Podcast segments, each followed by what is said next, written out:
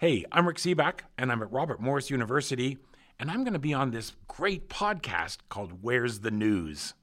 You should tune in.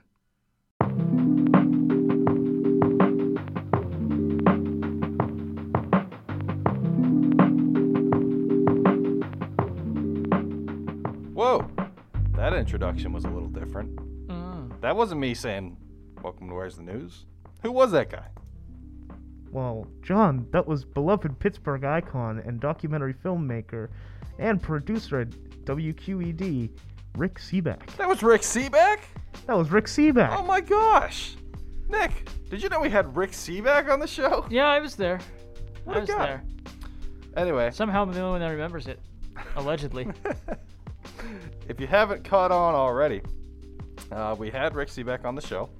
I gotta say, super kind guy, lots of interesting knowledge. that was one of my favorite things I've ever done. Why is that? Because whenever I'm on a podcast, whether it be this or for Stranded or have an opinion, and we have a guest on, nothing makes me happier than when the guest talks. And you can, and when I say that, I mean they don't. Obviously, if you have someone on your podcast, they're going to talk to some extent. But I mean, the way that every answer he gave was basically just leading into different kinds of stories.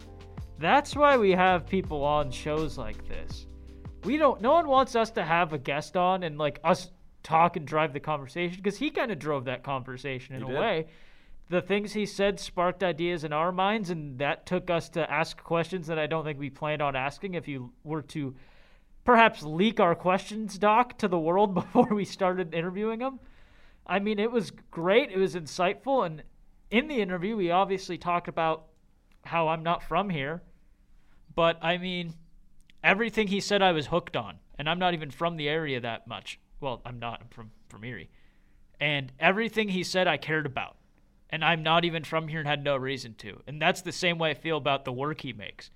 So just a great. That just shows how good of a storyteller he is. So that was one of my favorite things I've ever done.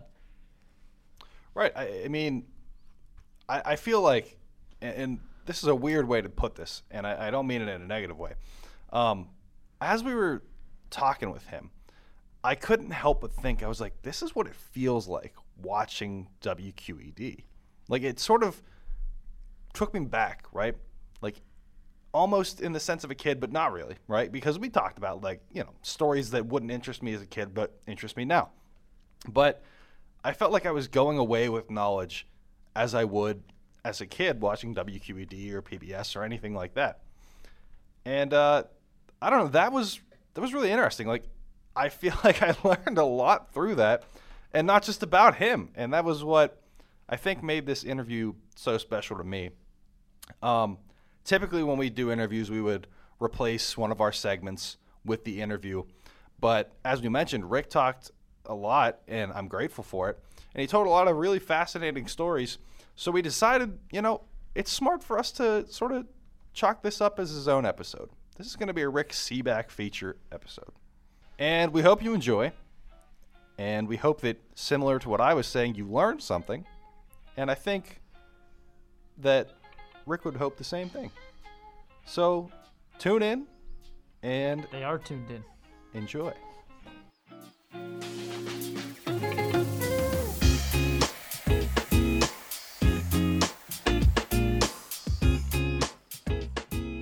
All right. Welcome to Where's the News? We have a very big guest today, um, a Pittsburgh legend, John Blinn. I'll let you do the honors since you brought him on this show. I'm glad that you let me start it off, but I think you deserve to be We the need one to to change it up every man. now and then, Nick. Right? It can't be me You're right. introducing You're it right. all the time. They need my loving voice once in a while. to Today we are them. joined by Rick Sebak. Rick is a pretty well-known producer in the Pittsburgh area. If you live in Pittsburgh or you know anywhere nearby, and I put the Pittsburgh in there, right? Because it's, I- you I you gotta gonna- toss in the Yinzer culture. I was going to correct you on it, but I knew what you were doing. But if you live in Pittsburgh, you've definitely seen his work before. The man has tons of documentaries. I think I first heard of him through Kennywood Memories, Mm-hmm. and you've heard his voice voice before. Rick, can you, can you just toss in that, that gorgeous voice that you have into that microphone right Wow. there? Just give us a nice hello. What a start. Hey, hello. I uh, I feel somewhat guilty because I asked could I wear shorts, But then when I heard it was video, I thought, no, I should look like an adult. but this is only the second time I've put long pants on during the pandemic.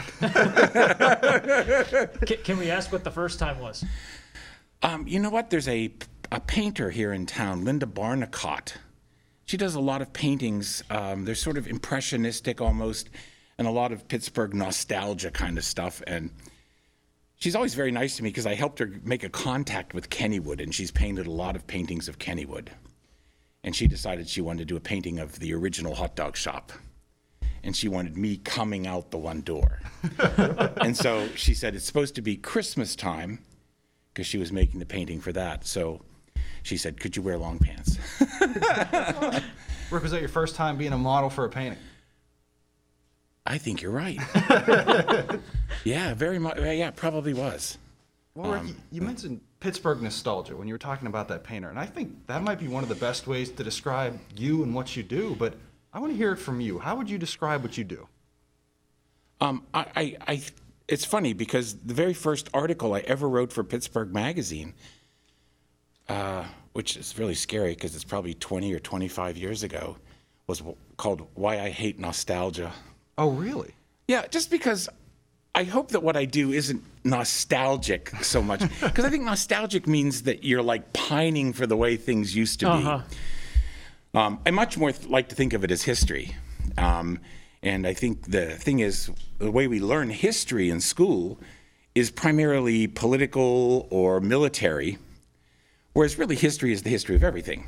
So the history of an amusement park or a hot dog shop or anything like that is, is legitimately history.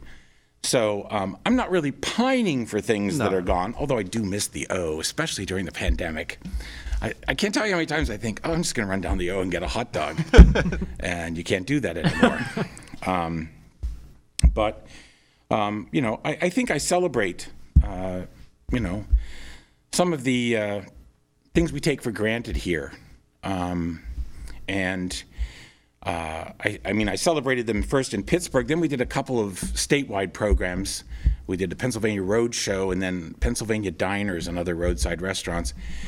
So I was probably a QED about five years at that point. We always sent my shows. We sent Kennywood Memories. We sent, you know, Holy Pittsburgh, all to PBS, and they would always say, "Well, this is too local, too parochial. Only you people in Western Pennsylvania care about this." And then when I did Pennsylvania Diners, we sent that to PBS and they said, you know what? It doesn't matter if you don't know these specific restaurants. Everybody knows this kind of restaurant. And uh, they said, we're going to air it. They made me cut it from a 90 to a 60, 60 minute show from a 90 minute show. But it aired nationally. And in that era, people still played a lot with their clickers. And I think as you click through and you saw the diner stuff, people stopped. We got really great ratings. PBS was really impressed with the ratings we got across the country. So they said, What else would you consider doing on a national scale? So I made a list of like 10 things that I thought would be good.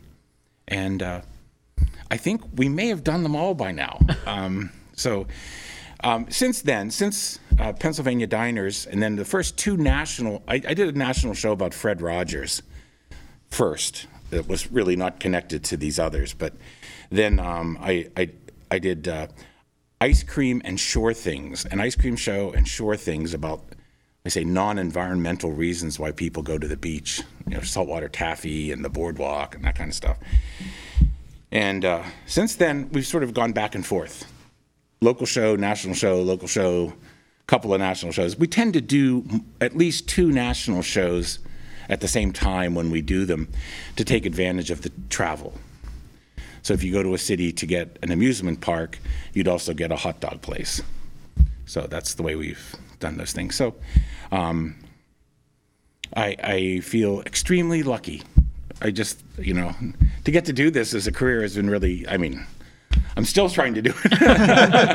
the, the pandemic's gotten in the way, but Well, how has the pandemic affected what you do? I mean, you're, you're a very humanistic person, if you will. Like everything you do, you tell the stories of these individual peoples in such a unique way, and I feel like you have to really get into their lives and get to know them as you do that. And with a pandemic where you have to separate from people, that's got to be hard for you.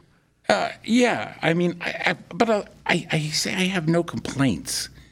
I mean, um, you know, I, like living in my little house. I sit on the front porch a lot. I take my laptop out there, and um, you know, uh, yes, I do miss contact with people, and I miss you know, picking at people's brains. Um, but uh, you know, I don't want to get sick either.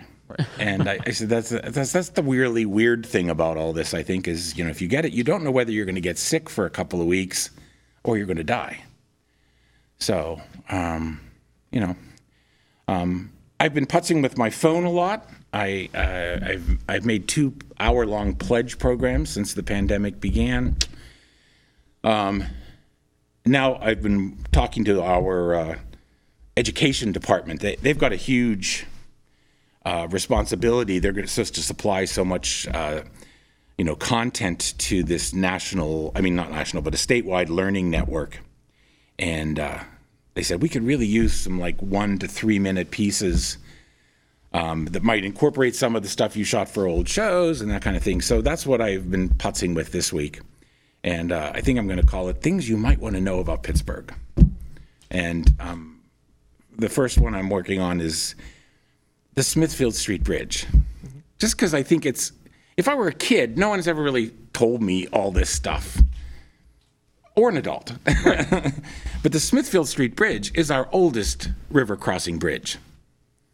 And that's really cool. It was done by the engineer Gustav Lindenthal, and it's a lenticular truss. That's what they call. You go through the structure of the bridge when you drive across, and it used to be only half of what it is now, but then they added another half for streetcars.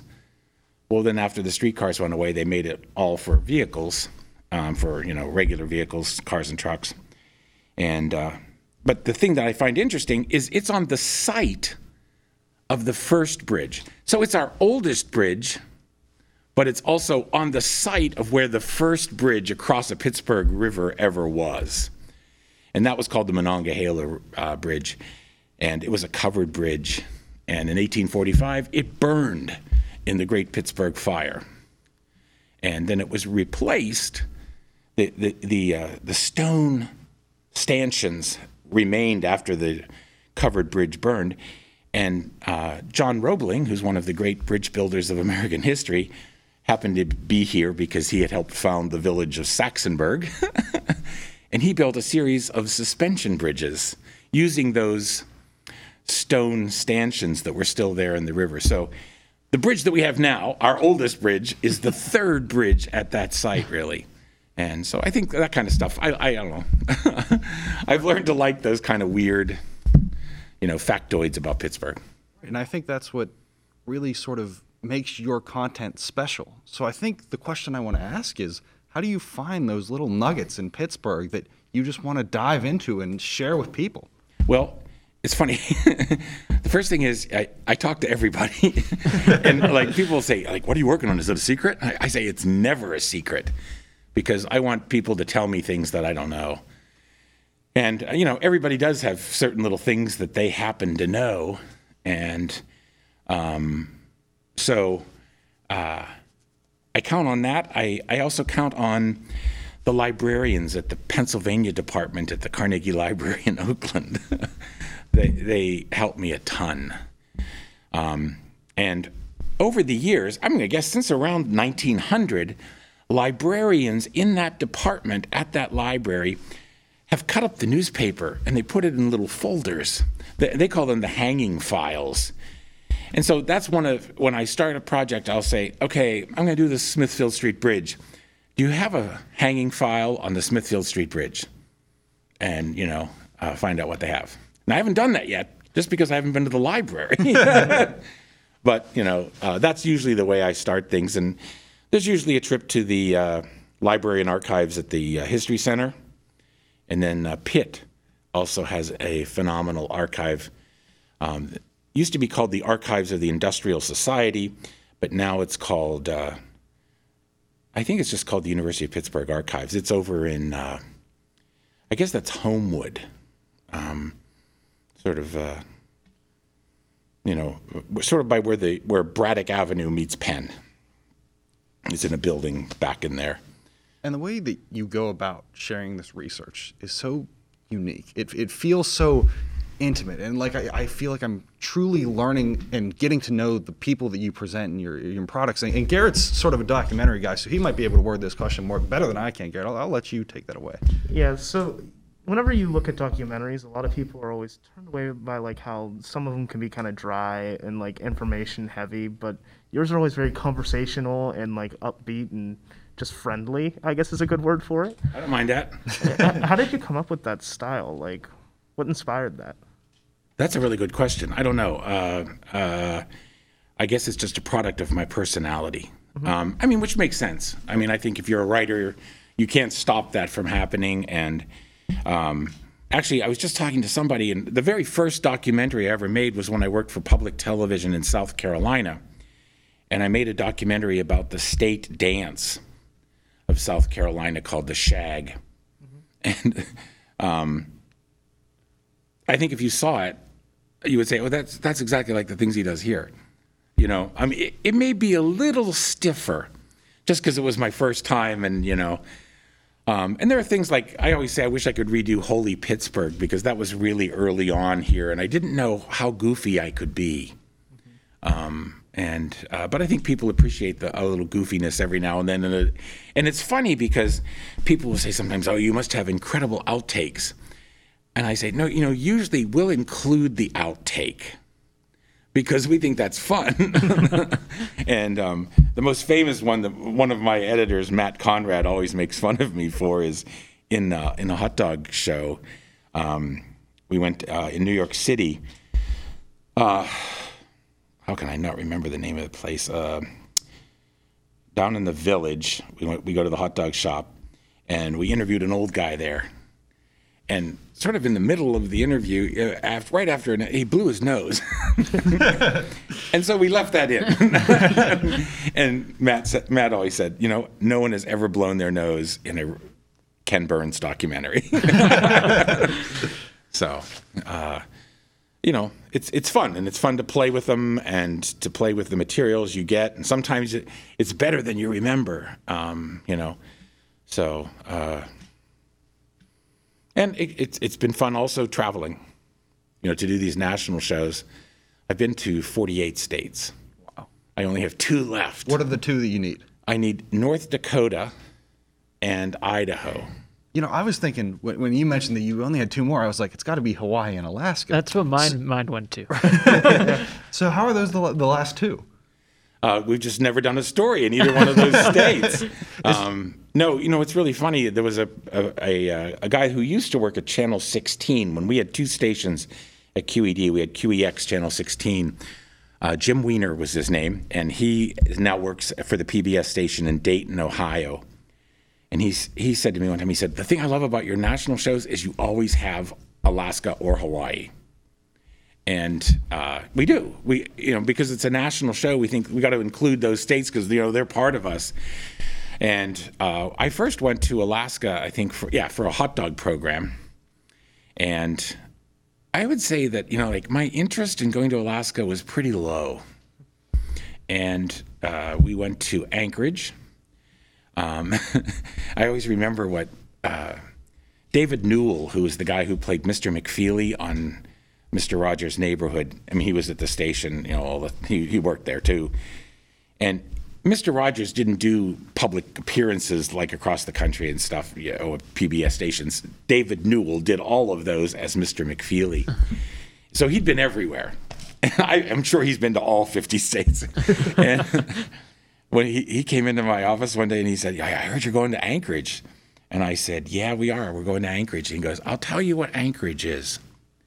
It's Greensburg with mountains.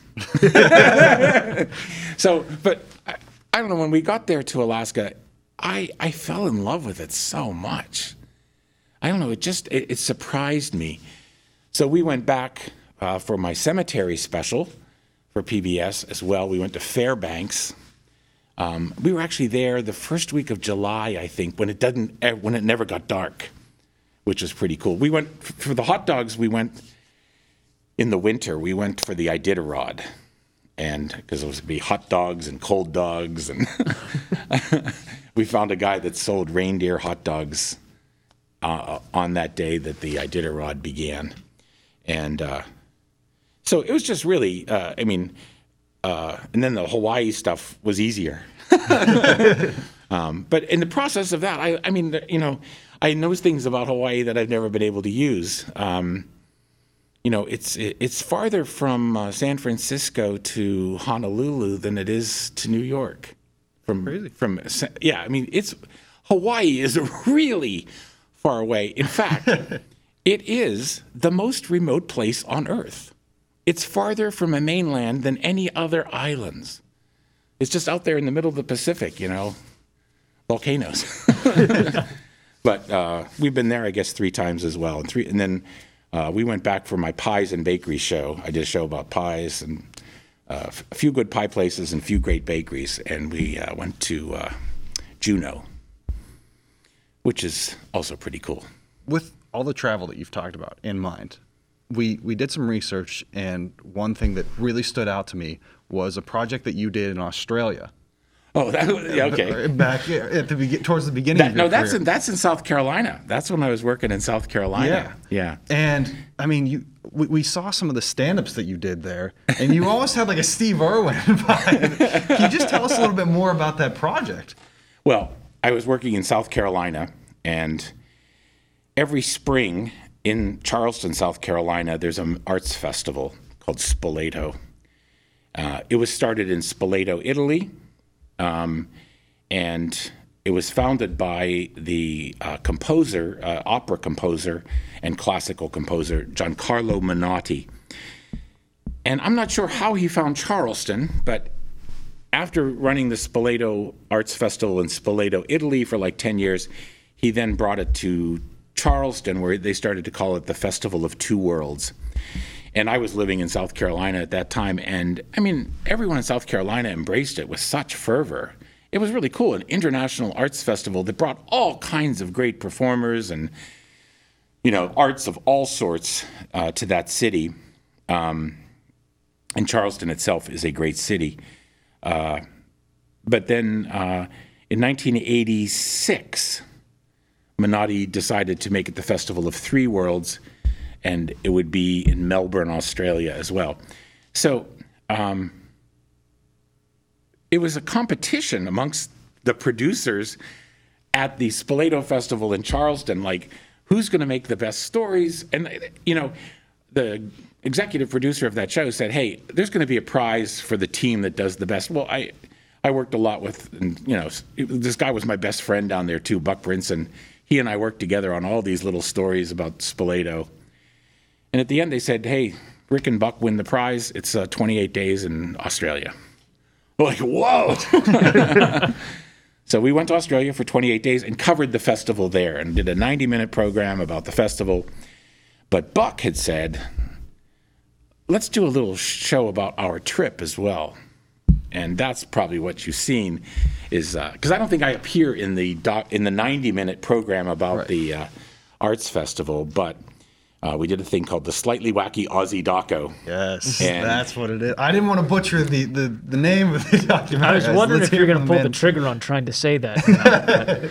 Well, I, don't- did- did- I don't know. Did you actually see the whole thing? We didn't see the whole thing, but we were we just saw bits and pieces of it. Yeah, And I was like, I have to ask him about this. No, I mean, at the beginning of the show, I say uh, Australians think it's funny that when we see that word, we'd say Aussie, but they say Aussie. And so that's that's how the show begins. You know, when Australians see this word, they don't say Aussie, Aussie, they say Aussie. And I referenced an old TV show, Ozzie and Harriet. It's like Aussie from that, from that show, Ozzie and Harriet. And uh, you know, so anyway, at that point, I guess I was I was I was at South Carolina ETV ten years, and there were a couple of guys there that went, about five years before that we had made a pact that if anyone got their ten year pin, the other guys would kill him. and so I was the only one that got a ten year pin Oh man, but one of them had moved to Denver, and uh, he was working for the PBS station in Denver. And uh, he called me one day and he said, "Rick, there's an ad in Broadcasting Magazine that you should answer." And I said, "Why?" And he said, "It's in Pittsburgh." And I said, "Oh, do I want to go back to Pittsburgh?" Because I had grown up in Bethel Park, and He said, You never see a big station like WQED advertising for a producer. He said, uh, you, should, you should send them a tape. So I sent them the slightly wacky Aussie Doco. So I, I say that's what got me my job here. Um, and it was a very hard decision. My station there had just sent me to Australia for a month. And now I'm going to say, hey, I'm going to, you know, Pittsburgh's offered me a job. Um, and so it was a really hard decision. But then once I got here, uh, it was okay. It was, it was the right decision. Um, and having been away, I'd been away for five years of school in North Carolina and then 11 years in South Carolina, so 16 years away from Pittsburgh, although I came home all the, every year for Christmas. Um, it, uh, when I got here, I, I realized that, you know, there were so many things that people didn't know about the city or never bothered to learn about the city that were really great and that, you know, I thought the city was far cooler.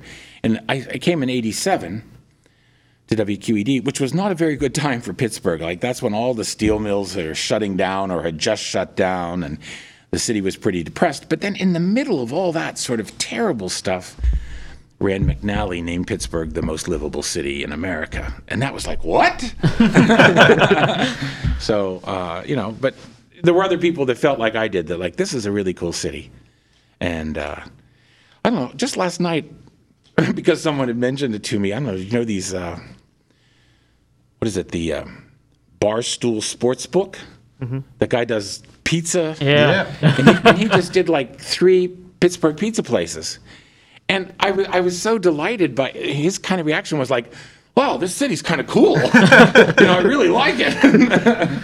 um, so, uh, but, uh, you know, I, I feel privileged to have been able to do what I've done, but I want to keep doing it too. So, you know, I'd say it's obvious you're very passionate about Pittsburgh. yeah. And Nick grew up in Erie, whereas Garrett and I were a little bit closer to Pittsburgh. So we would spend summers in Kennywood and, you know, get those. I would, I would always go with my grandmother to the Strip District for lunch every now and then in the summer and like that. Nick didn't have that as much. So, Nick, I mean, I feel like I'm being pitied right now. I just want to ask you. I mean, we got the man here himself who You're, you're right. probably knows the most about Pittsburgh. Is there anything you want to ask him? Oh, that's really put me on the spot. Wait a minute. You know what? I I don't know if you saw. In, in- I just what? I guess it's two years ago now. I did my first Nebby show. Was a short history of Route 88, and I grew up right off Route 88 in Bethel Park. Um, but in the process of doing that, I learned tons about Route 88, and actually, I think we mentioned it briefly in the show. We had originally done a whole section of you know, early history of the road, but it started in Erie originally. Um, and then uh, as numbers became more common, at first roads had names. So, like Route 19, you may know is the Perry Highway. Unfortunately, yes. No, I, but hate see, that, I hate that road. oh, see, I can remember my dad's glee when 79 opened. And I was, he was like, he's so happy he could get to Pymatuning quicker, you know. But I always had great fondness for Route 19. and my- if I drive up to Pymatuning where my brother lives now, I still like to take 19. I mean, I may take 79 to Grove City, but then I want to get over on 19 just because it's fun to be on that two lane road that, you know, has a great history. Right. Am I still on the spot now? Still I'm on the still on the spot. spot. I mean, I Garrett and was I giving you a little time to I, think. I know, I know. That's what I was trying to do there was think, but you're, and that's not just because you're two feet away from me, but you're such a good storyteller. I wasn't even thinking about that. Isn't Randy Um, Bauman from uh, Erie too? Whom? Do you know Randy Bauman? DVE. WDVE. I think I know the name. I couldn't tell you if Okay. he was from Erie or not, though. Yeah, he is from Erie. I know um, Ray Petlin, one of the weathermen. He went. He was in Erie when I was a kid. Now I, b- I believe he's still down here, isn't he? He's doing the weather for KK, Yeah, the way I he, he was in Erie. I know a lot of Pittsburgh talent used to be in Erie. It's like the breeding ground, I guess. Okay. Um, but I don't have a question ready. But I'm going to talk until I find the question. that works for us. That works. I have my questions, but none of them were. How would you? What would you ask him about Pittsburgh? I, I want to Oh. know, like, what's a sports guy doing during the pandemic? Um, anxiously waiting. Is, is, is anything going on on campus? Are there any We just sports? flipped the interview. Um, no, uh, basketball. Which is a Mr. Rogers technique. Right, yeah. um, basketball is starting in November, but Here until on then, campus. um, well, they the NCAA said they were permitted to start Oh. in November. RMU and their conference haven't said anything yet, Oh, okay. so we're not sure. But that is the first light at the end of the tunnel of hopefully us emerging from the tunnel um, sooner rather than later. Um, that's the best way I could describe that. um, but I mean, just I've been trying to watch as many of your productions, I guess you should say, as I could in this last week here building up. Unfortunately, um, I had a lot of work to do from a school standpoint, so I, I didn't get through all of them. But I tried to watch at least the first ten minutes and get the vibe. And it, I watched your uh, Kennywood one specifically last night, where you talk about how you had the excess footage. Of, Those are Nebby shows. yeah, and you had excess footage from another piece you did on Kennywood, and you talked about how people in this documentary are now the baby you see here is now 30 and might have kids of her own. These people might have passed on. These people might be, you know, in their 60s, 70s, and they're in their 20s and young and in love here. I mean, and you earlier you said you don't want to try to get that nostalgic feeling, but in a way, when I was watching that, I've never been to Kennywood because I'm not a big amusement park guy. I know you've done a lot of work there, so I'm sorry to tell you that. Um, I, but but I've I been to an mean, amusement park in many years myself. I mean, except I go to Kennywood usually for Christmas. it's a good time. What's Christmas like in Kennywood? It's great. it's not going to happen this year. They they called it. Uh, I, I guess they called it uh, Kennywood Lights. But I remember for many years you would go to Hartwood Acres and drive through light displays. Well, at Kennywood they put those light displays up and you walked through them, which was really great. Right. It was really excellent. Maybe we'll get Nick out there to for for I've got, I've got my they're not question Yeah, too. and They're that's not- why we're that gonna was bring They're not going to to do. Fright Nights and they're not going to do uh, Christmas lights this year. We'll get you out there one day, Nick. But anyway, I let's believe toss in it you. I to had you. the question for a while now, but now I we're had to just now ask. we're I've just never going. been to Kennywood Um, Christmas. But I mean, you made me a person that's not from here, that's never been to the subject at hand, had to attend that place. I mean, I was almost yearning for those days of Kennywood summers in the '80s, almost. Hey. And I was feeling something watching that. Like I felt an emotion of like you know nostalgia almost. I mean, and how do you present the, your subject matter in a way of someone that might not even be able to directly relate to the subject matter how can you convey that sort of emotion in them what do you think you do that can allow people to feel something even if they've never been to the places you're t- uh, talking about Wow. Um, and that was the longest build up to a question in the history of build ups to a question no, that was fine. No, no, and, and, and I appreciate it. Um, I, it. It's not like something I plan. And um, I'll tell you that I, I realized early on my only technique that might, I think, you know, have a thing there is I always encourage my crews to have as much fun as they can. I don't know, I don't want people to ever think we're doing something serious because it's more fun. If we're having fun and we're joking with them and you know it's not like we are making something serious. We're there to have fun and to you know capture some of the energy uh, if we can on video now up until these things that we've done uh, the you know these two hour long pledge shows that i did i've never shot any of my shows I mean, I work with a cameraman because that's the way the union set up at QED. We use union cameramen in order to do broadcast product. So, I mean, and I love that. I love the, and that's what I miss during the pandemic, is I miss that, uh, you know, uh, the mix. I, I, I miss the uh, collaboration. Um, and even putting my little pledge shows together, I had to work with an editor who would help me. I mean, I'd shoot things on my front porch and I would email them to him, and you know, he would get them into the the Avid editing system that we have at QED and stuff like that. But even so, during that like assembly period, I just I I, I like I had waves of nostalgia for like, oh, it's so great to have somebody to work with, and you know, different point of view, and how should we do this, and you know, is this too much? Should we cut that out? That kind of thing. So, um, but you know, uh, those Kennywood shows that I did, I did two shows. I mean, I did. I, th- I set out to do one, and then I realized we haven't used eh, you know half of this footage. uh, we shot at Kennywood. I think I think I say in the show 24 or 25 days in Yeah. the summer of 1988, and uh, I fell. I uh, I was coming out the back door stairs of QED carrying a case of San Pellegrino water, and I missed the bottom step, and I fell. I mean, it wasn't like a big dramatic fall, even. It was just like a, you know, it just sort of fell forward. But then as I started to get up, having broken some bottles and all of that, I realized I couldn't move my left leg at all. And of course, I thought, ah, I'm paralyzed for life. um, and it was 9:30 at night. There was no one around QED, and so I called nine. I had my phone, and I called 911, and they said, you know, we'll send an ambulance. And it turned out I had ruptured my quadriceps tendon, which connects your thigh muscle to your knee. Um, and I had to be in the hospital for seven weeks because the little Pittsburgh house that I live in, the bathroom and the bedroom are on the second floor.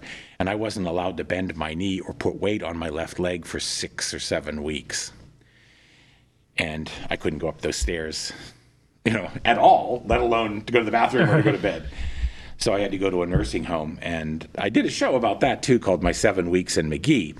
But I was still recovering last year. I'm still recovering.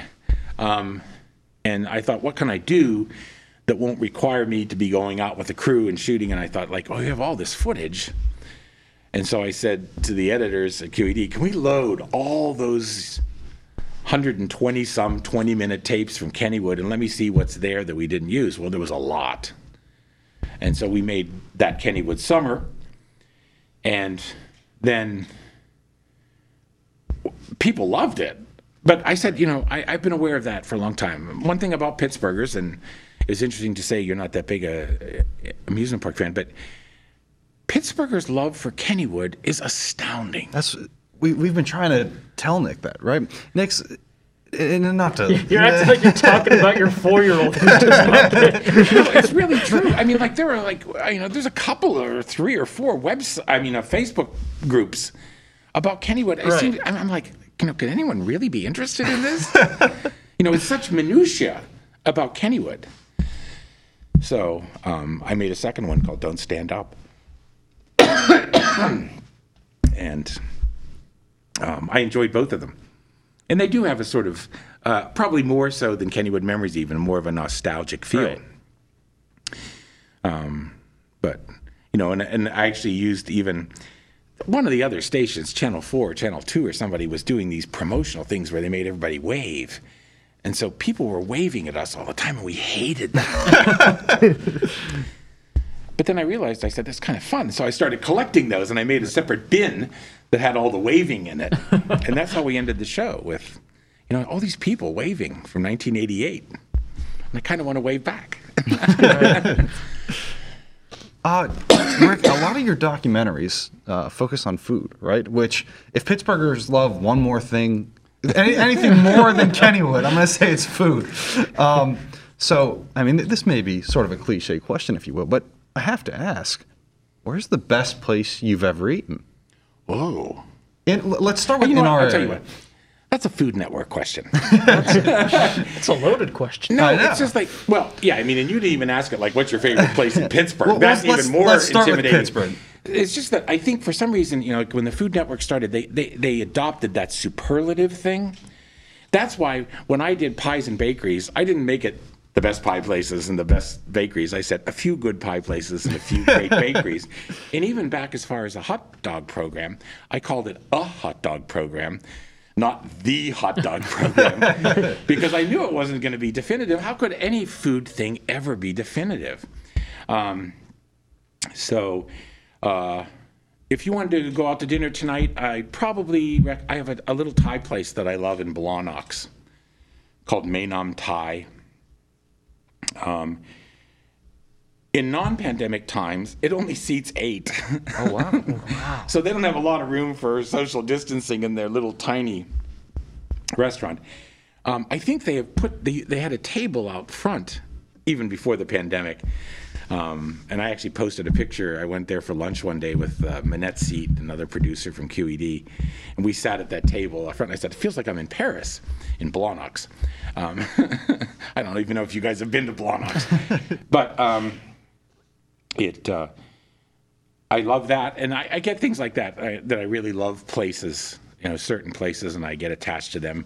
But I can't say that there's one special place that I love more. I mean, when I first came back to Pittsburgh and I was living in Bethel Park, we went to Pasta Two a ton, which is you know sort of right by the main gate to uh, uh, South Park. But uh, at that point, it wasn't even there. It was over closer to where the Tennyson Lounge is Um, and uh, so, eh, you know, um, things change.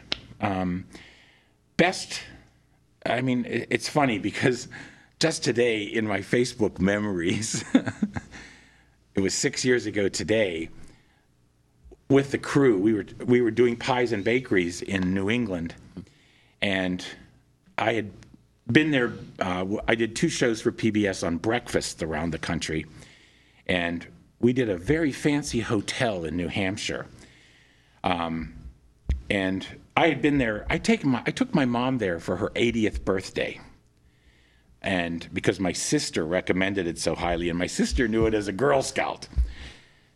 But so I took my mom there. We had a great time, and I had lobster hash with a poached egg on top. And I just thought it was one of the best breakfasts I'd ever had. So when I was putting this breakfast show together, I thought, oh, it might be fun to go and see that because it's a grand old hotel. And um, so we went there, and in the process, uh, you know, we would ask people who were eating breakfast if we could talk to them.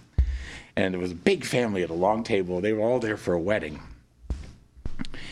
and not on camera, but just sort of like shooting the bull with everybody. There was the woman who was sitting at the head of the, or not at the head of the table, but closest to me. I said, "So you guys come here, you know, because it's so great." She goes, "Well, we really come here because we're close to the beach plum."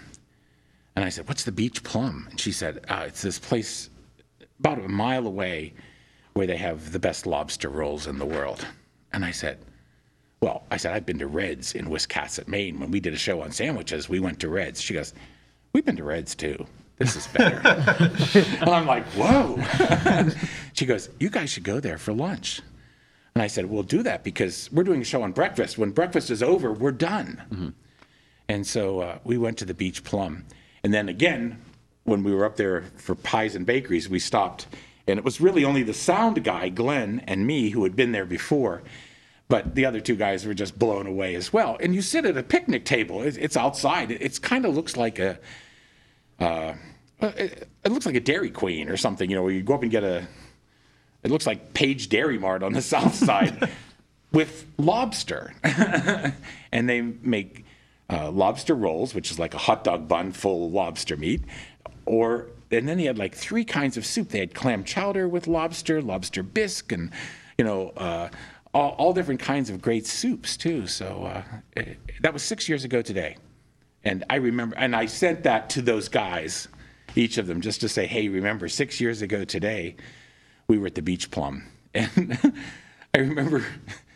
Glenn, the sound guy, got a phone call while we were sitting there, and it was a producer here in Pittsburgh asking some question or something. And he goes, Oh, no, we're, we've stopped for lunch. We're good. And he said, Yeah, we're, we're having lobster rolls. And he goes, uh, No, no, uh, but he said, She said to him, Please tell me you can't see the ocean. And he said, We can't see it, but it's right across the street. there was a state park right across the street, and there were dunes preventing you from seeing the ocean. but it was pretty great. And so, um, I don't know. I tend to find that places like that I like um, more than fancy restaurants. I, I love a, you know, I, love a, a real independent, family-owned barbecue place. You know, uh, that kind of thing. My my sister moved to North Carolina three years ago.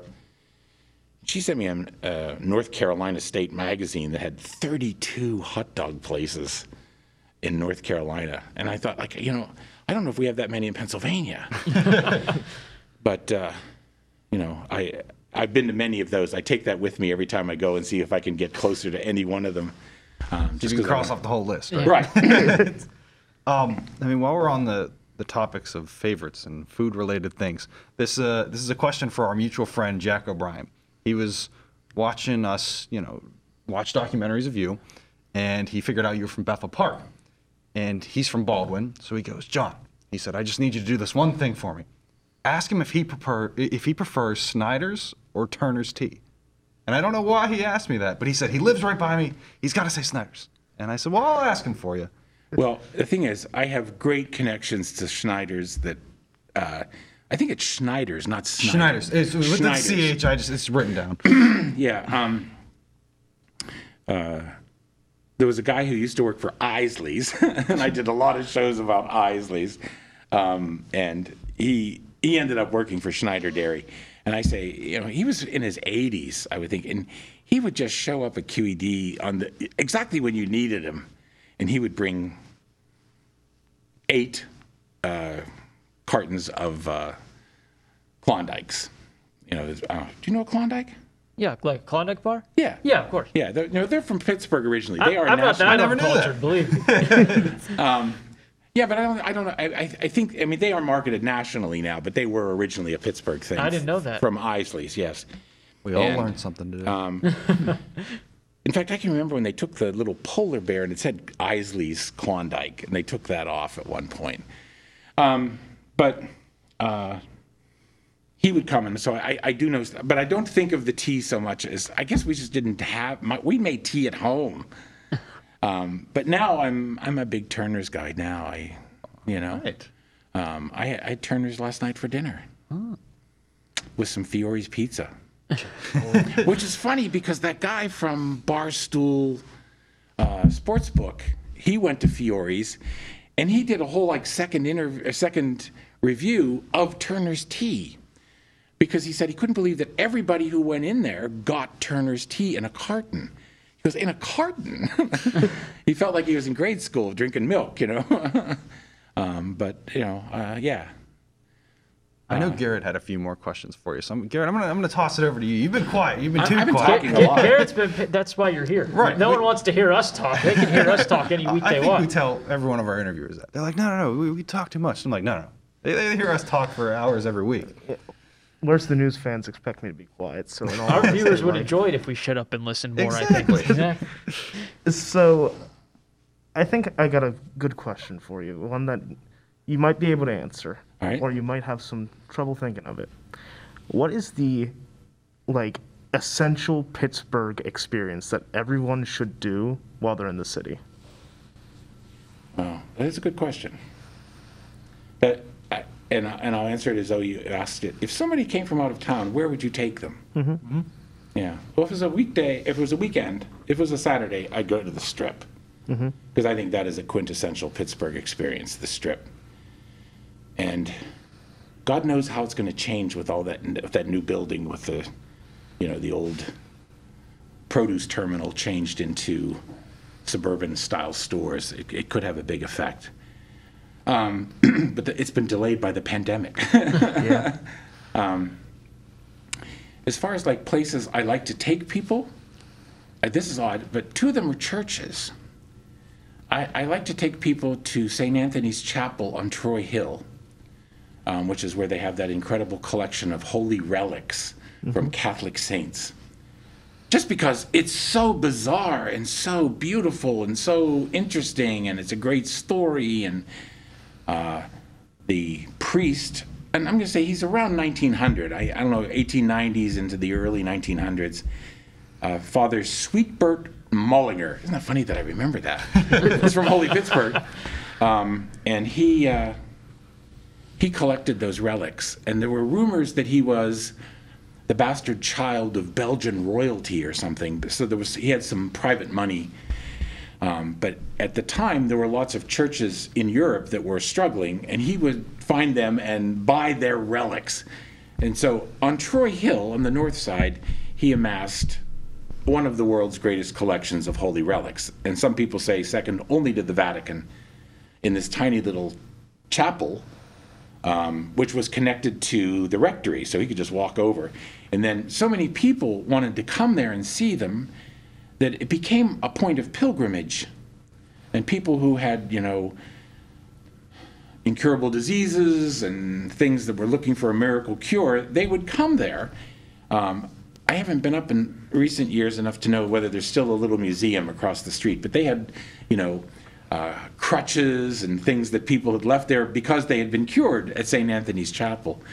But because so many people wanted, he built more of a church on the, you know, leading up to the chapel. The chapel was still the little place where all the relics are, but then he built pews and so that you could have a mass there and all of that. And in there he put these German stations of the cross. You know, Jesus going up to the cross and everything, and uh, they're life size. They're like something out of Disneyland.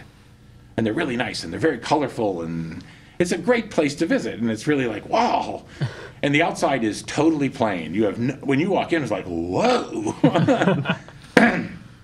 same thing in millvale uh, if you can uh, get there is uh, the the Maxo Vanka murals that are inside. Uh, is it St. Anthony's too? No. Uh, inside uh, the Vanka murals are inside Saint. Weird? I'm not remembering. Hmm. Could it be? No, I would remember with St. Anthony as well. But anyway, the church in Millvale sort of sits right by the river and sort of up above, first level up above uh, the base level of Millvale. Um, most holy name of Jesus? No. No, stuck on it. We can give it a quick Google Wait, I search can, I can- wait a second, I can find this. If I just uh, Google Vanka murals. Yeah, no um, worries. But uh, they, they are world class. I mean, and uh, just astounding uh, murals that were done in, in. I think they start maybe at the end of World War One, but they go into the period between the wars and maybe even a little later. Um, and uh, in recent years, there are a lot of people who've decided to. Uh, restore them, light them. Now, when you go in, they're lit, and so you can see them even better. Um, uh, wants to find uh, some sort of. Uh, Oh yeah, this isn't a good spot. It's like a bunker in here Yeah, it's a bunker in terms of service. Yeah, they put all the news. Let me see if I have anything. They put all the news reporters in one area where we can't oh, contact wants me anyone. to g- guest porter portal and all. Ay, ay, ay, Oh, ay, ay. Our our wonderful Okay. uh, Try- TD up there, Mike Shuley says it's Saint. I just closed the message like a dummy. Oh, Saint Nicholas's St. Nicholas. Yes, very good. there we go. Thank you, Michael Shuley. Thank you, Mike Shuley. It was a Croatian Catholic church. Um, and uh, I love those. And I mean, I love Millvale. I, I, I did a whole show uh, about Millvale um, back when I was doing the show called It's Pittsburgh and a lot of other stuff. Um, and if you go that to that church, you can see. Um, I also did a show for that series called uh, The Dirty Dozen. I don't know if you know this. It's a bike race. Uh, Not a bike race, but it's a bike ride up the 13 steepest hills in Pittsburgh. And St. Nicholas is at the bottom of one of those steep, steep hills, one of the worst. Um, and so get, you get double joy out of visiting that part of uh, Millvale. Um, but uh, I, David Byrne from Talking Heads, the lead singer and songwriter from Talking Heads, he wrote a book about riding his bike uh, in cities around the world and one chapter is on Pittsburgh. He, he had a little portable uh, bike that he would take on a plane with him, and then he would use it when he got there, you know, because generally he'd be- performing at night and he'd have the day to sort of, you know, goof around and see things. And he said when he came to Pittsburgh, his one goal was to see the Maxo Vanka murals at St. Nicholas. And uh, he goes and he's, you know, he, he said they're just, you know, amazing. And I don't know, uh, have any of you seen them? No. We've not. I haven't. It mean, sounds just- like we're gonna have to take a road trip, fellas. Yeah, I think we do a lot of places. I mean, just to give you an idea, there's a painting, a big painting of Justice holding the scales, and she's wearing a gas mask because it was World War One. and I mean, uh, there's you know at the back the the the the Croatian mother prepares her sons for war, and there are these Croatian women, and their sons are walking off to war. And then on the other side, in the corresponding backside of the church, the American mother prepares her sons for industry. And those boys are walking off towards the steel mills, just like those guys are walking off to war. So they're, they're you know, political statements in murals inside a Catholic church. and I often think it's uh, because uh, it was a Croatian Catholic church, probably nobody was paying attention.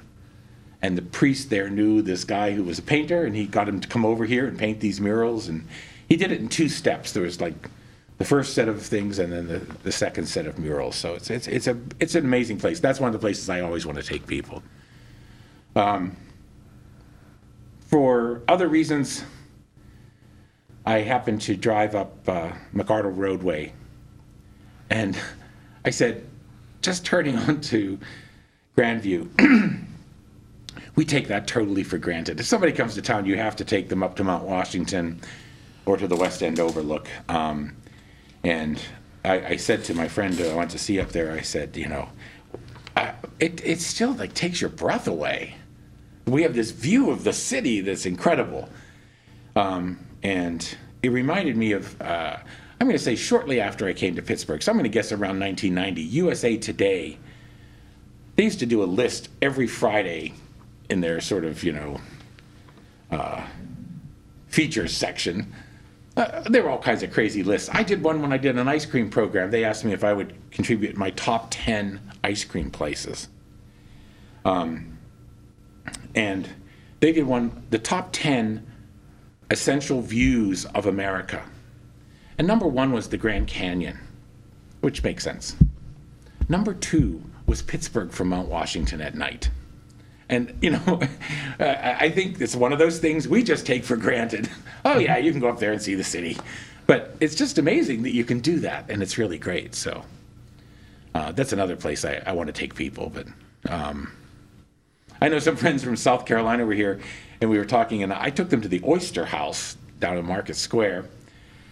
And uh, because, you know, I don't know anywhere else where you can get a fried oyster in that ball of dough. I mean, it's not like a fried oyster, which you can get lots of places.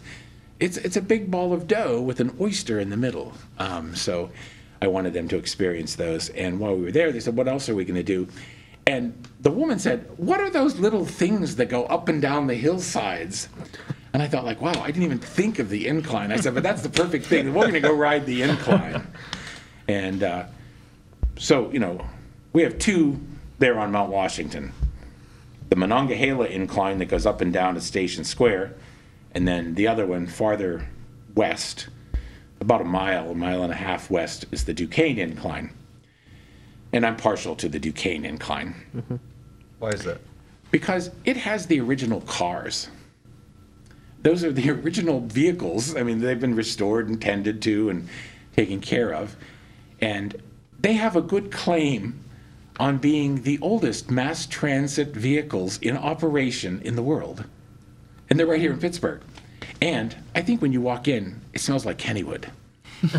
that wood, you know, old wood and oil and all of that. And, you know, it's kind of like an amusement park ride.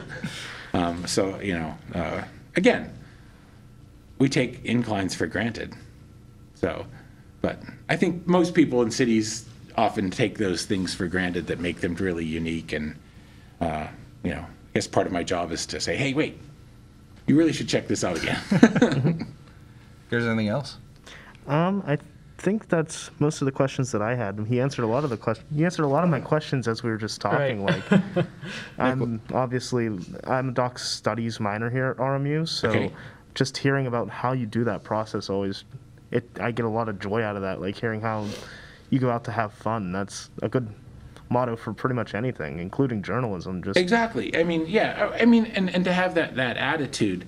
I mean, I know we're not 60 Minutes. Mm-hmm. I mean, yeah, if 60 Minutes shows up at your door, you're scared.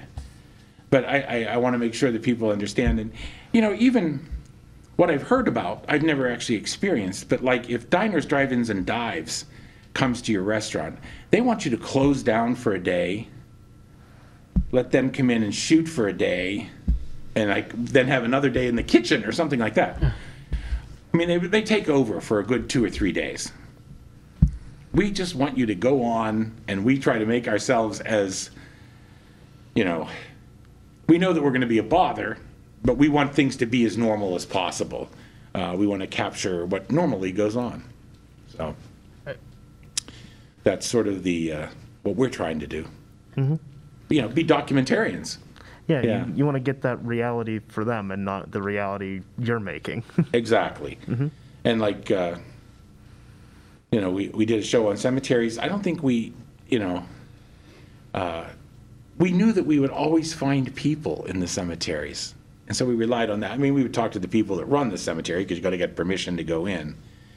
Um, but uh, it was, uh, you know, always an interesting thing and, uh, you know, uh, an odd topic, but I really loved it. I loved what we found out and things that I didn't know. No one is buried in San Francisco. I don't know if you knew that. I didn't know that. Yeah, they, they dug everybody up around 1900 when they realized property is going to be really expensive here.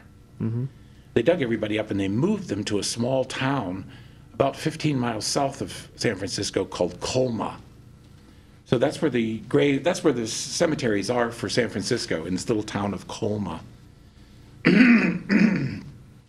And there's even part of it that's just a mass grave of people they didn't know who they were, you know, but they brought their bodies from San Francisco and reburied them. I think there's a small cemetery in San Francisco on a military base. But other than that, no one's buried in San Francisco. And uh, I, I, it was funny because uh, I was working on that. A guy that I went to high school with in Bethel Park called me out of the blue, said that uh, he was here in town. Uh, one of his kids was auditioning for CMU, for the music department. He said, Can we have lunch? And I said, Sure. So at lunch, you know, we were talking, What are you working on? And I said, I'm starting work on a cemetery show. He goes, Well, I'm living in Alaska now. He and his wife both studied at Pitt, but they, um, you know, specialized in uh, English as a second language. So they were teaching uh, Native Alaskans English on an island off the coast of Alaska. And I said, I, I would like to do a native cemetery in Alaska. And he goes, Oh, I know a guy that studies that at the University of Fairbanks. I said, Oh, you know, could you connect us? And he did. And so I talked to the guy, and he said, So he said, You, you want to fly in, you want to go to a town, and you want to, you know, shoot that day or the next day, and then leave. And I said, Yes. And he goes, Nobody will have you. He said, "Y- y- There's just no way that you can establish the rapport and the trust that they would need in order for you to come into their cemeteries. He said, But I live here in Fairbanks, and my favorite cemetery is the Fairbanks City Cemetery, and it has a native section, and I bet they'd talk to you. So I said, Okay. And that day, I just, I will remember for my whole life. It was just amazing. It was midsummer, it never got dark. And uh, we didn't realize that the wind was unusual, but there was a windy day. And everything in Alaska in the summertime grows big because the sun is out all the time. so the grass was like up to your chest in the cemetery. And the wind would blow and it would, you know, make these waves through the grass and everything. It was just really wonderful. And then the guy who, the city guy who ran the cemetery, he had set up for us to meet some natives in the native section. And then he said, I would like to invite my minister because he does a lot of our burials. And I said, Great. Well, he came and he was obviously an ex hippie and he had curly hair down to about here.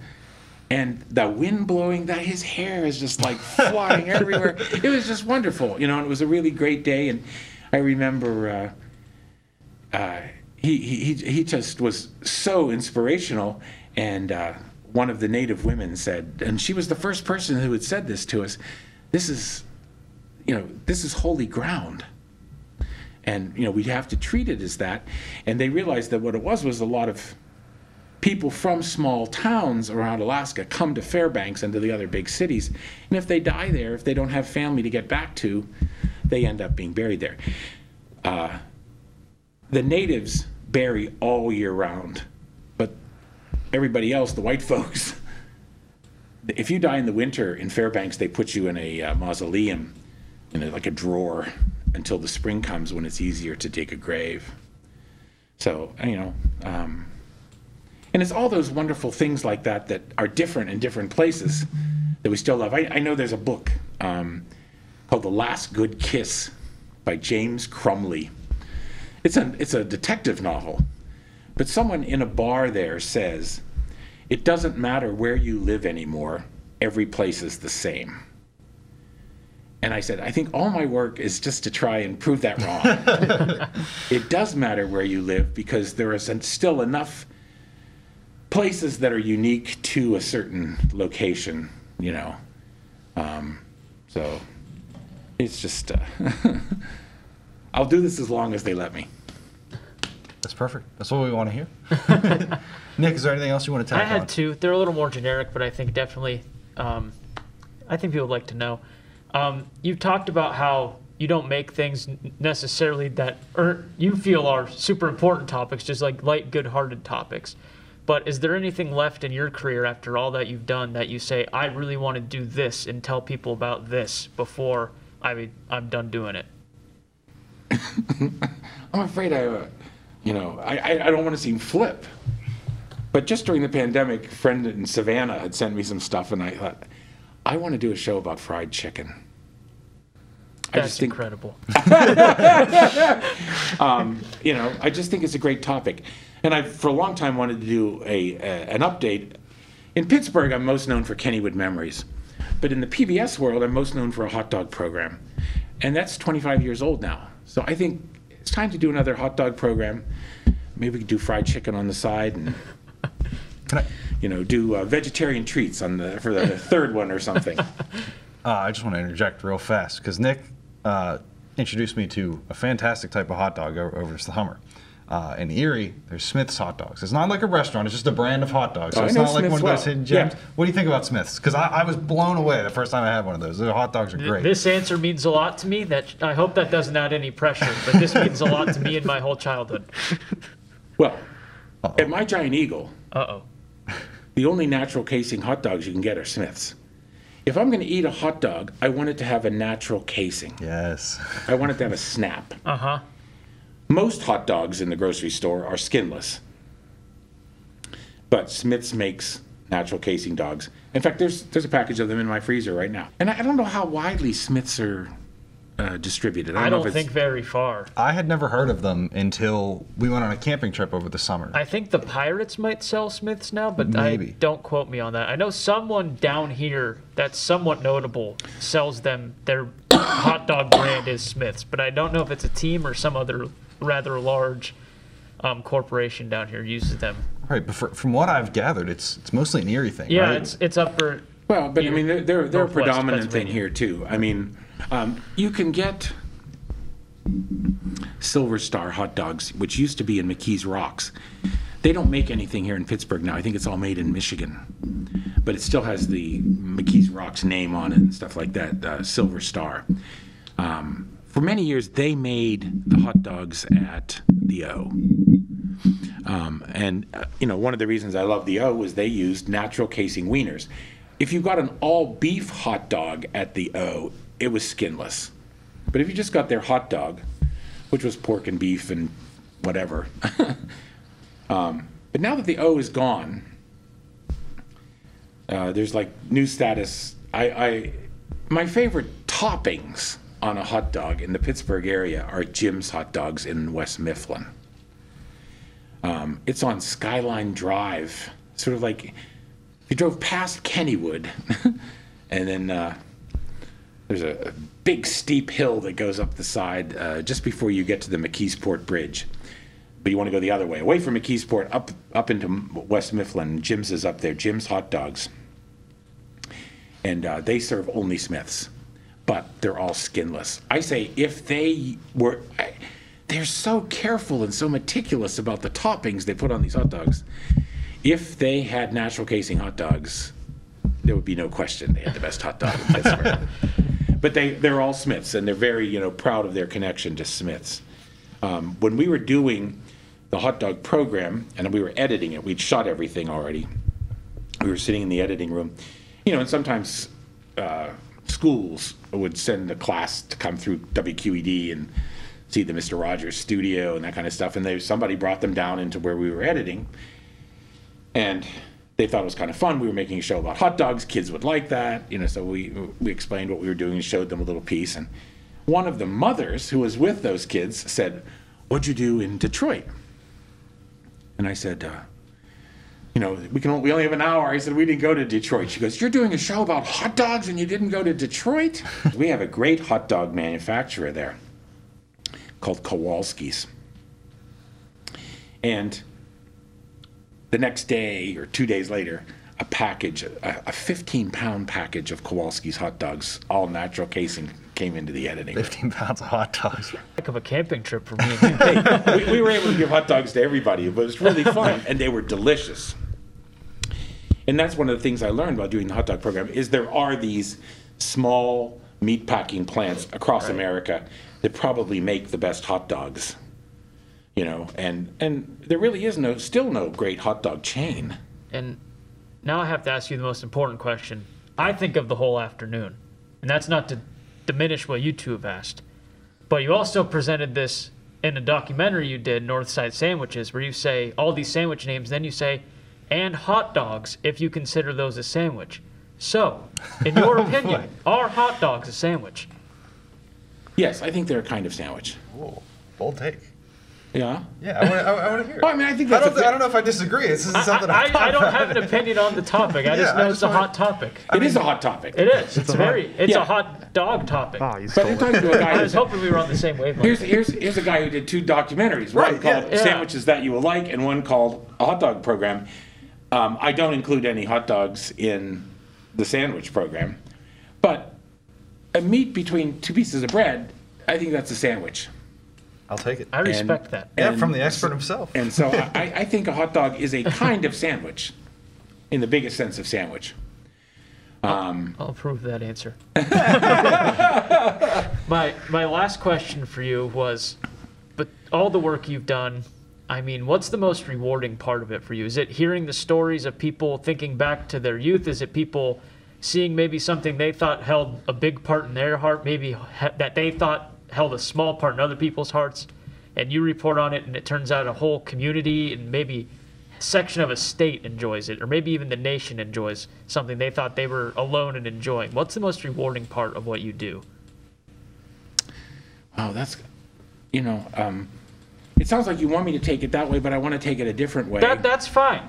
I'm a very I think the dramatic most- person, I and think- you're you're like all my work's very lighthearted, and I'm here trying No, to I think pick the most satisfying thing to me is that I get to make something.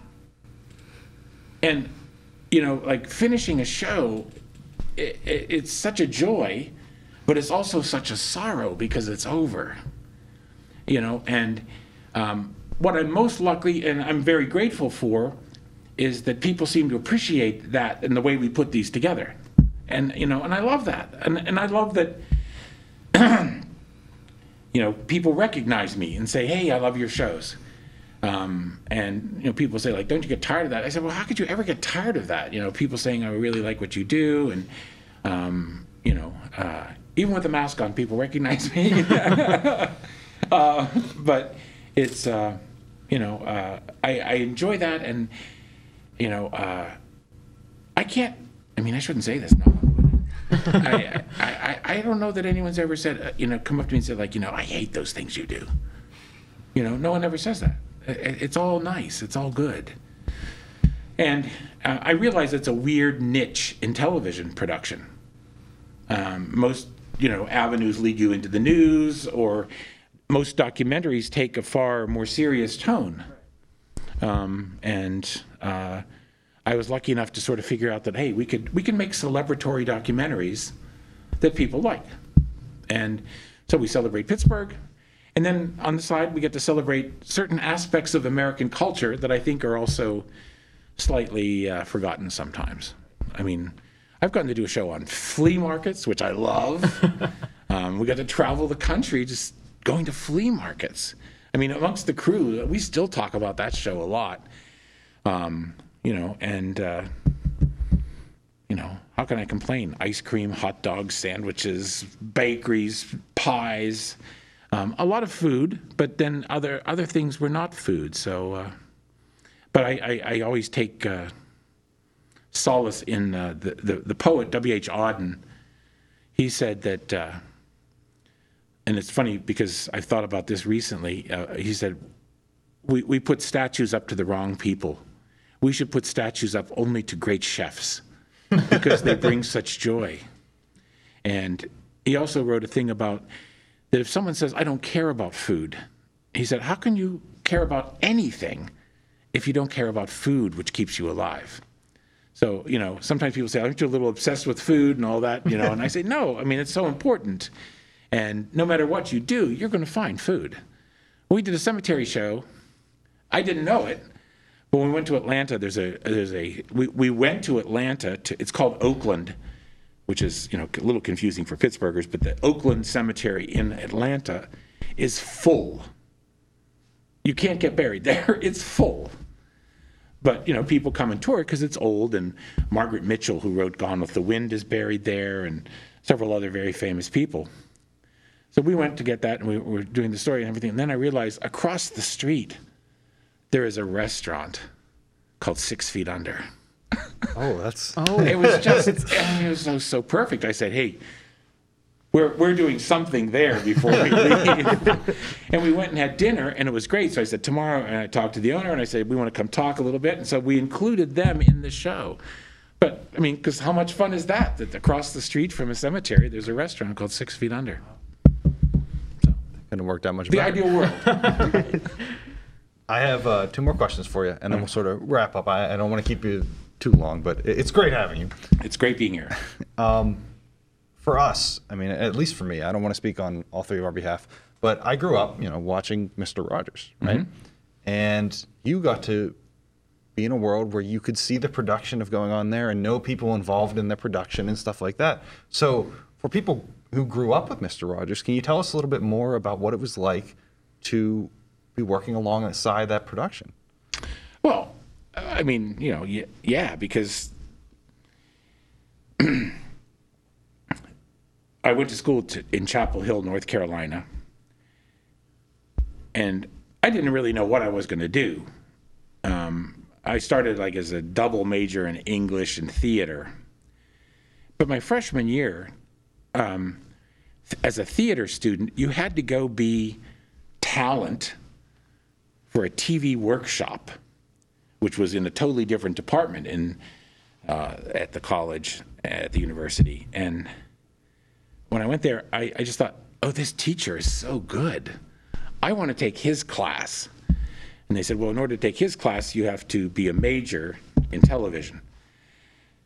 And I thought, well, you know, I don't care. so I changed my major to English and television, and I started taking that guy's classes.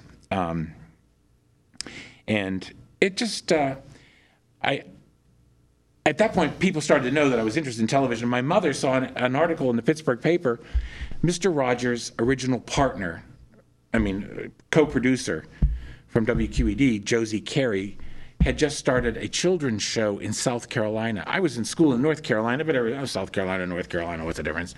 Uh, um, and I, my mother sent me this article out of the Pittsburgh Press, the old press, and she said you should send her a letter. So I wrote a letter and said, "Hey, I remember you from Pittsburgh Television, and uh, I'm interested in working. Could you take me on as a summer intern?" And she responded and said, "You know, yeah. Why, why don't you come down on your spring break? We want to meet you." So I did that. I went down on my spring break. I met them, and they said, "Yeah, we'll take you on." And so uh, I had that connection of Josie, and she had worked, she had been co-producer with Fred of the first television show that Fred made, which was called Children's Corner. She and Fred were co-producers of Children's Corner. You never saw Mr. Rogers, you just saw Josie. Um, so I had that as sort of a background. And then when I got this job at QED, Josie was not friendly with QED at that point. You know, she wasn't a, it didn't help me get in the door. Um, and uh, I can remember the first time I got on the elevator with Fred, you know, and I said, you know, Mr. Rogers, I just started, I, but I've I, I've been working for several years with Josie in South Carolina, and you know, uh, he was like, wow, cool, you know, we've both done puppets with Josie Carey.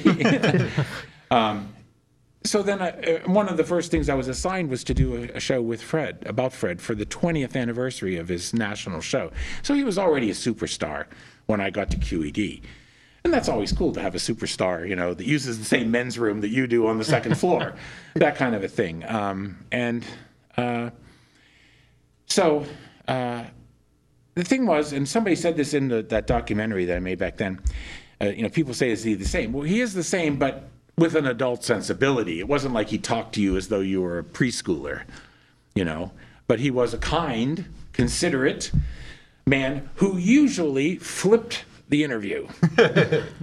he, you know, you start to ask questions. He said, "I want to know more about you," and you know that kind of a thing. That was just a technique that he was famous for. In fact, I think it's even referenced in that Hollywood movie that was made. You know, the the writer from Esquire is trying to find out. You know, he's come to Pittsburgh to find out about Mr. Rogers, and all Mr. Rogers wants to talk about is him and his family problems, that kind of a thing.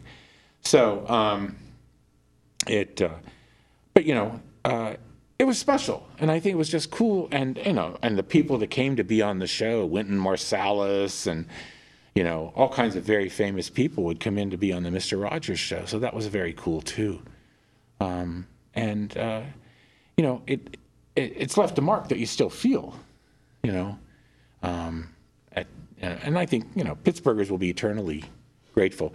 I think it's funny that we don't have a sign. We used to have one of those dinosaurs out front that had a you know Mr. Rogers thing that was holding King Friday puppet. We don't have that anymore. They moved it over to the south side when they moved their offices over there. Um, I think a lot of students from CMU who pass by every day don't realize all the Mr. Rogers shows were done in this building.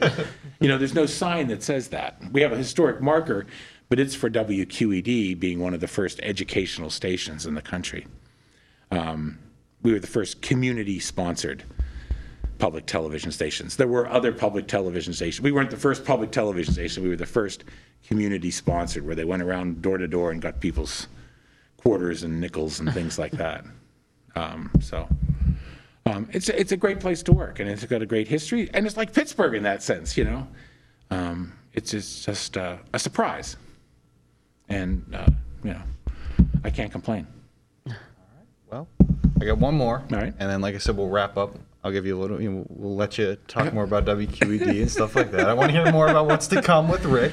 But before we get there, um, we're located, you know, right here in the heart of Moon Township.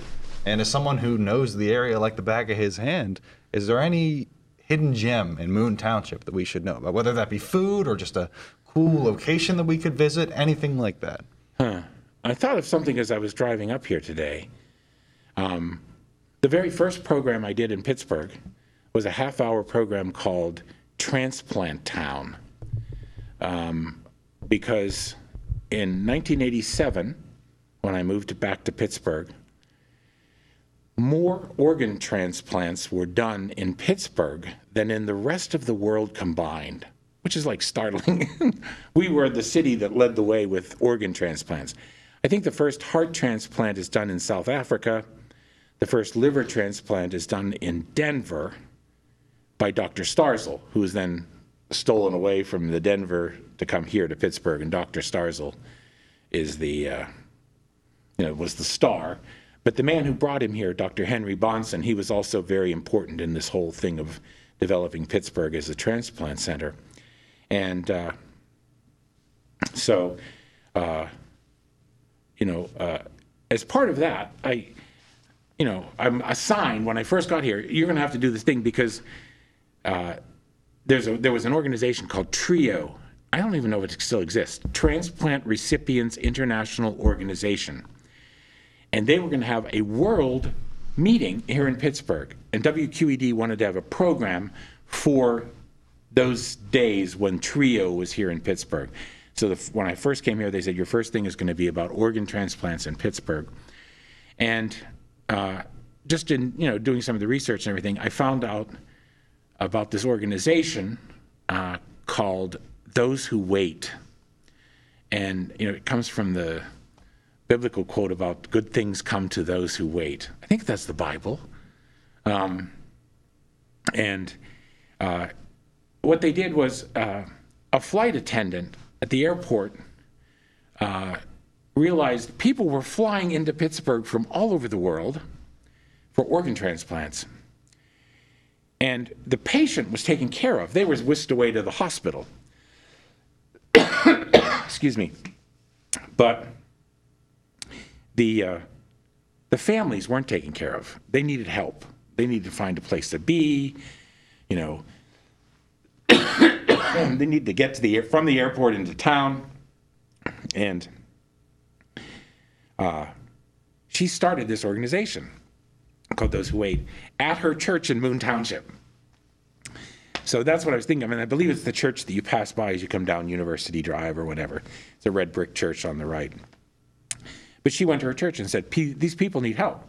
And so they started this organization, which became, and I can remember saying to them when I finished my show, if I could start all over, I would make the show just about those who wait. Because it was such an interesting thing. It was all volunteers. They had three different things. You could be a driver, and they got a lot of retired old men to be drivers who would just drive people from the airport into a hotel or a motel. Um, you could be what they called a day friend, and uh, that was just you would go to the hospital and meet somebody and give them somebody to talk to because some of the times they hadn't talked to anybody for a long time. Or you could be a host family and have another family stay in your house. but I just thought it was such a wonderful organization, and uh, they uh, Moon Township. That's what it means to me. So uh, the uh, I became a day friend. and I remember this guy, Gene Voidick. His wife needed a bone marrow transplant. And they called me from the organization. They said, a, a social worker called and she said, This guy, he's from Eastern Pennsylvania, but he's been here in town for like five or six weeks. He just goes to the hospital, he sits in his wife's room, you know, um, and we asked him if, if we got you somebody, could you go to lunch or something like that? And I said, sure. So I walked from QED down to Presby, maybe Montefiore, I'm not sure. And I met Gene, and his wife was in a tent because she was awaiting a bone marrow transplant. Um, and uh, they couldn't find a match. And so uh, I said to this guy, I said, uh, you know, let's go to lunch. I think we went to the O. and then I said, and I'll just let you know, I don't know if this interests you or not, but Mr. Rogers is in the studio today. It was a very special day. Uh, there was he, he had gone to Russia and he did a show in Moscow with a children's show there. And this day, that woman had come to Pittsburgh to be on his show. And he said, Oh, I would love to meet Mr. Rogers. And I said, No, no, you will not meet Mr. Rogers. he said, We can go see what's going on. And he said, Oh, I'd like to do that. So we walked down to QED and uh, we went in, and there was no one in the studio. I said, What's going on? They said, Oh, uh, Tatiana, that was the woman. Tatiana wanted to go to McDonald's for lunch. So they treated the whole crew. Excuse me. But Fred was a vegetarian. And when we went in the studio, I said, Well, we can go in and see. Fred was there. So Gene met Mr. Rogers, and Mr. Rogers talked to him for a whole hour, which is just what he needed. so it was a really wonderful thing. And that's the kind of things, that serendipity that could happen with that organization, those who wait. So I blame Moon Township for that. Fellas, anything else we'd like to add? No. More than enough. That was that was a great story. I never knew about that. I didn't either. You two know about me, so I mean, to know that something like that happens here is pretty cool. Right. I feel like we've all uh, left with a lot more knowledge than we came in. I Except for feel maybe so Rick. much smarter right now. I'll tell you one thing. I'm going to Giant Eagle to get a prescription. I'm going to the hot dog shop right across the street. If you get your flu shot, Oh, you get $5 off groceries. Well, boys, I know what we're doing today. Flu go? shots, Giant Eagle, hot dog You want to go? I'm down. Okay. Hey, I got my flu shot at the Giant Eagle. Rick, I want to thank you so much for being on today. Hey, I thank you for having me. You're, you're a Is there a fantastic. name for this show? Uh, where's, Where's the the news? news? Where's the news? Where is the news? Well, that's why we're here. We're trying That's to why we out. show up every week. We try to help people find it. We're always searching. Well, High and low for the news. right? Because it's, it's never truly found, right? It's always an ongoing search. It's everywhere. It's everywhere. Right. All right. Thank you very much. Uh, can you just before before we conclude, can you tell us, you know, where we can find what you're doing, what's next to come for you, social media tags, anything like that? Um, I still don't know what's happening next. Uh, you know, I, I turned in a big proposal to PBS uh, just before the pandemic hit. So it's it's like lots of things. It's in limbo. Um, but I, I proposed, uh, I think four half hour, four hours on numbered highways. Um, just because I've always said that I think if I could do a show about anything, it would be highways for the rest of my life, because everything's on a highway. And I had so much try, I had so much fun doing Route 88. Um, I still do. I putz around my house. I, I shoot things with my phone. Um, I've learned how to use the GoPro a little bit better, so I'm going to try and actually. I, I made this weekend try to get down to the Smithfield Street Bridge and get some stuff with the GoPro because back when we did my show on bridges, we didn't have a GoPro. um, and uh, so, I mean, I'm on Facebook, Twitter, and Instagram. Um, uh, I'm sort of maxed out with friends on Facebook, but there's a fan page with same Rick Sebak, just Rick Sebak. Um, uh, and I'm Rick Sebak on Instagram and on Twitter. I'm uh, at Rick around here, um, just because that I guess that was the first social media I was on. and uh, Dave Hallowell and Dave Rhodes, who at the time were doing a set of shows called Dave and Dave at QED, they said oh, it's better to have a fun name. So I always liked. I did a show called Houses Around Here, and I always thought, you know, that's really what I deal with, things around here. So it's Rick around here on fa- on Twitter. So um, you know, and I and I you know anything that I'm doing, I post to those places. Right. So Right. not always the same, but it's often the same. Brilliant. We'll stay up to date on those. Rick, thank you again one more Thank you. time. Be sure to check him out on social Oh, you know, I also like to tell people, you know, now on QED, there's a lot of my shows, uh, Pittsburgh History Series shows, on our website. If you go to wqed.org and just scroll down till you see the logo that says Pittsburgh History Series, I think there's probably 10 or 15 there. Um, and uh, all the NEBI programs are on our website. They're also all on YouTube. And many of the shows are on YouTube if you find the title. Not always legally, but I don't think we've done a lot to stop them. I know that like the hot dog program is on YouTube, not put up there by us. um, but that's, you know, neither here nor there. Well, I mean, on top of those social media tags, be, be sure to keep up with WQED and keep an eye on the YouTube page, and maybe you'll find more of Rick's work. Beck, you're very good. Thank you. Thank you. Thank you. Thank you.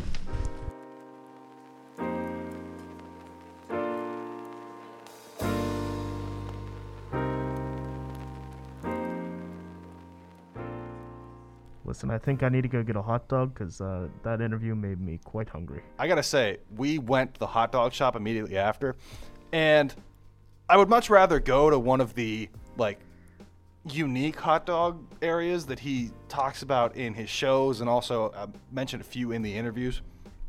Um, we would have much rather gone there, but I mean, we kind of just had stuff to do that day, I think, so we didn't have the time to make the trek out somewhere. But that could be fun. Let's go to one of those hot dog places and uh, report on that. I think it'd be a good time.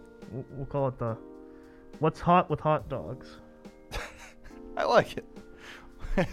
Dear God. What's hot, comma dog?